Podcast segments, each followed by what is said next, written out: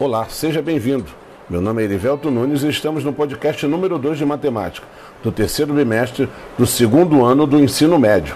E neste podcast continuaremos falando sobre matrizes e suas aplicações no nosso dia a dia. A matriz é comumente utilizada para a organização de dados tabulares a fim de facilitar a resolução de problemas. As informações das matrizes, sejam estas numéricas ou não, são dispostas organizadamente em linhas e colunas, que chamamos popularmente de célula ou de termo. O conjunto das matrizes, munido das operações de adição, subtração e multiplicação, e de características como elemento neutro e inverso, formam uma estrutura matemática que possibilita a sua aplicação em diversos campos dessa grande área de conhecimento que é a matemática. Mas como representamos uma matriz? Antes de começarmos a falarmos sobre matriz de uma forma mais incisiva, é necessário estabelecer algumas notações quanto às suas representações. As matrizes são sempre indicadas ou representadas por letras maiúsculas, que são acompanhadas por índices, nos quais o primeiro número indica a quantidade de linhas e o segundo número indica o número de colunas. Assim, genericamente, se eu penso numa matriz M por N, eu estou, na verdade, indicando que eu tenho uma matriz, vamos pensar, A, com M linhas e N colunas.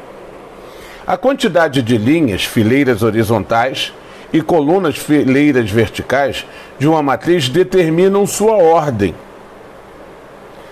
A matriz A dita anteriormente, possui uma ordem M por N. As informações contidas em uma matriz são chamadas de elemento ou termos e ficam organizadas entre parênteses, colchetes ou duas barras verticais.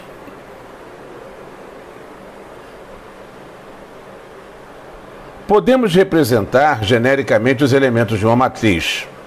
Você sabia disso? Não sabia? Sim, podemos representar genericamente os elementos de uma matriz, pois podemos escrever esse elemento utilizando uma representação matemática. O elemento genérico será sempre representado por letras minúsculas do nosso alfabeto latino. Nosso alfabeto, né?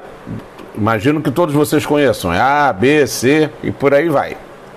E assim, como na representação de matrizes, ele também possui índice que representa sua localização. O primeiro número indica a linha em que o elemento está, e o segundo número indica a coluna a qual ele se localiza. Agora, muito interessante quando a gente fala sobre matrizes também, está relacionada à sua aplicação.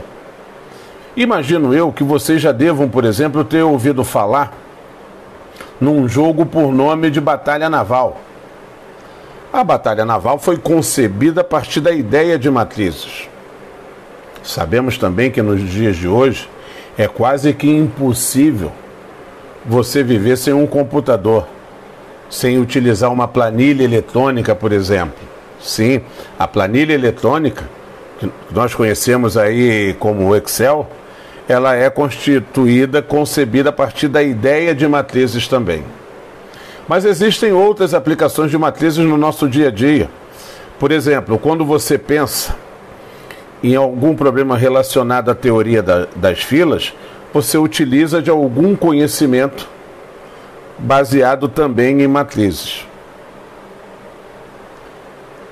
O que é teoria das filas? Teoria das filas é um estudo que se faz para saber, por exemplo, qual é o melhor horário, o horário de pico, onde você precisa ter um número maior, por exemplo, de ônibus num terminal para atender a população, ou o, o, o horário relativo à, à, saída de barcas e chegadas numa estação de barca, ou o horário de, partida, quantidade de, de, de linhas de metrô que você tem que ter disponibilizada num determinado horário.